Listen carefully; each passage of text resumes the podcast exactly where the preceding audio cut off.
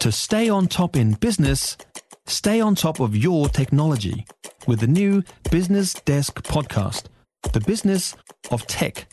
Listen on iHeartRadio or wherever you get your podcasts. Okay, well, let- let's let's just gently segue. Uh, in place of ads, um, we're going to change tack here. So the Prime Minister is departing for Singapore tomorrow. This is her first international visit since the pandemic began. And uh, it's not just a trip to Singapore, it is also to Japan. And News Talk ZB's chief political reporter, Jason Walls, will be on that plane. And he joins us now. Happy Easter, Jason. Happy Easter. I'm sorry to divert the conversation away from um, pears and seedless watermelon. I was quite enjoying that. Now Yeah. people are going to be bored with political chat. Oh, I don't know. You, you'd be you, you'd be a watermelon fan, wouldn't you, Jason? I'll just take a stab in the dark on that one. Uh, well, who doesn't love a, uh, piece of watermelon? It's a beautiful summer's day. Nothing better than some watermelon juices dripping down your elbows as you're really tucking into one, I say. Uh, and Wow. I tell you what, where you're going, Singapore, you know, you get phenomenal watermelon as well as all the other great tropical Yeah, fruits. right. So anyway, uh, look. Other than reminding the world of New Zealand's existence, what uh, what's the point of this trip? Well, a lot of it is focused on business. So the prime minister is bringing a business delegation over, um, and with their entourage as well, as well as the the journalists as well. So there is going to be a number of uh, um, memorandums of understanding signed, uh, a lot of announcements made from the business people on the trip, the likes of um, Fonterra, um, Christchurch, and um, Auckland Airport CEOs are going along as well as a number of other countries.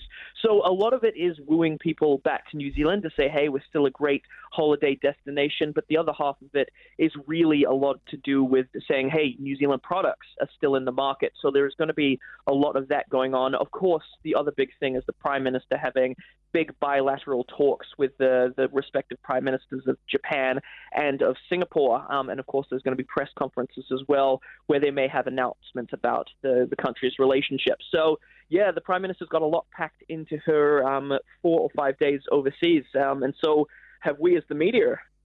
Yeah. So uh, Singapore and Japan in particular. What's the significance of going there? Well, we asked the Prime Minister that um, earlier or late last week. We were able to have a quick interview with her before we all went our separate ways to meet at the airport tomorrow. Um, and essentially, basically, she was saying that they're really important trade partners for New Zealand. Um, Japan makes up a lot of our meat exports over there, and we have um, a lot of people coming through Singapore and a lot of people coming to New well, we did before COVID, coming to New Zealand via Singapore. So it's a very important strategic position. The Prime Minister really wanted to get to Asia very early on, and specifically these two destinations was because um, of our trading relationship with them. Will any of the other countries in Southeast Asia that we trade with, will they be spoken to while we're in Singapore, or is this just about Singapore and then on to Japan? Well, there might be other um, diplomatic representatives that will be there um, talking. I mean, it's less likely now with COVID because you know we're still getting out there and going um, to, to other parts of the world now. But still, places like Japan has still got heavily, very, very strict COVID restrictions going on within um, Tokyo and other parts of the country. So unlikely that it's going to be a very big multilateral meeting, but it's more just the prime minister meeting with her counterparts and other ministers um, over in those respective countries. How much are you expecting the war in Ukraine also to be a topic of conversation? Well, the Prime Minister said that you can't really have conversations with other world leaders without talking about that right now. It's a global domino effect, which means what happens in Ukraine and Europe really reverberates around the rest of the world. I mean, you can see that with petrol and fuel prices, which is having knock on effects on things like cost of living in New Zealand. So you can imagine the Prime Minister will be talking to that uh, on that topic about with the minister, um, the Prime Minister of Singapore and the Prime Minister of Japan, um, as well as China as well. She says that it's a very um, the Pacific is in a very interesting position right now, and then she didn't specifically say it, but the, the undertone was about the um, the Chinese military base of operation in the Solomon Islands, Hmm. and that'll be very high on her agenda as well. Talking to the counterparts about how that is perceived. In terms of the size of the delegation, I, I think I recall that back in the days of Mike Moore, there were some pretty grand trips where they took almost a whole plane load of people. Uh, whereas this delegation's quite small, 12. isn't it? Twelve. It's twelve people. Um, does that mean it's going to sort of lack any impact? I mean, we'll sign a few memorandums of understanding and say hello, here we are, and apart from that, it's going to be a bit of a damp squib. Well, that depends how you measure success. And I think the Prime Minister will be wanting to just really say, hey, New Zealand is now open for business yet again. Whether you're a tourist or you're a business person, the, the, the borders will be reopening for tourists later in the year. I would suspect the announcement will be coming forward from when the Prime Minister had said it would be in around about October.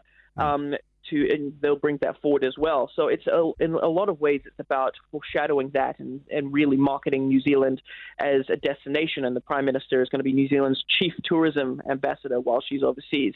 So it's really the main part of it, as well as getting some of these deals. It's not going to um, the U.S. or, or Europe or China or anything. That would be a very, very big trip for the Prime Minister to make. But this one is really more symbolic. Yeah. And Jason, have you been to Singapore before? Um, only transit. I've never actually spent a lot of time in the in the um, state at all. Yeah, it, it, it's one of my favorite places on earth. But just a, a quick little tip, uh, which is make sure you have business cards with you. So it is really bad form culturally in Singapore, not just Singapore, but but in Singapore, that if you meet someone and they hand you a business card, if you don't have one to give back, Is that still the case? um, then you might as well be saying, "I'm a loser." Really? Okay. So Well, I don't have any business cards, so I'm going to have to stay up late making quite a few. I think they can get them for you here. I think NZME can get them for you, but it's probably a bit late for you now. But uh, tell me, uh, the question that's on everyone's lips is: Do you get to travel uh, business class, or are you are you traveling coach at the back? um, no, I think the the way that the packing order works, it probably the nicest seat is reserved for the prime minister, and then her officials, then the business delegation, then their entourage, and we might get a seat in the cargo hold if we're lucky. So the me- the media are not the most important people on the trip, but we're on the same plane, the New Zealand Defence Force plane. So All right. Oh, yes. Okay. Yes. Okay. Um, so actually, it would be interesting to see how egalitarian the seating is for the Defence Force. Are you allowed to take a photo from inside the plane of the various seating arrangements and and just maybe send it to us, or is is Yeah. that sort of verboten?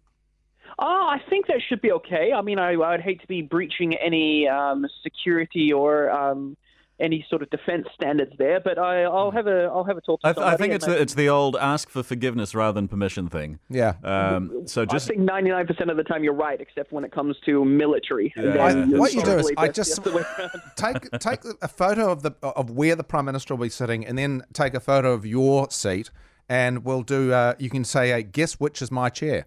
Uh, yes, mine will be the one without the leg room, I think. Yeah. Yeah. Okay. Well, we'll uh, we'll be interested in how the trip goes, and, and yes, it's significant, and there's, as most of us know, a lot of wealth in Singapore, and hopefully some positive economic uh, news Yeah. to come for New Zealand. Jason Walls, uh, chief political reporter here at News Talk ZB. Happy Easter. We'll talk again soon.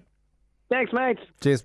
All right, it is uh, one minute to news time. Remember, we are commercial free for Easter Sunday, and that wraps up Politics Central. We are back right after the news with the Health Hub. Dr. John Cameron's going to be with us, and he is always lots of fun. Remember, this is a guy who has worked closely with the Black Caps for many, many years, uh, and he can help you with any questions you may have. Now, they may be COVID related, or they might be one thing that we want to ask him.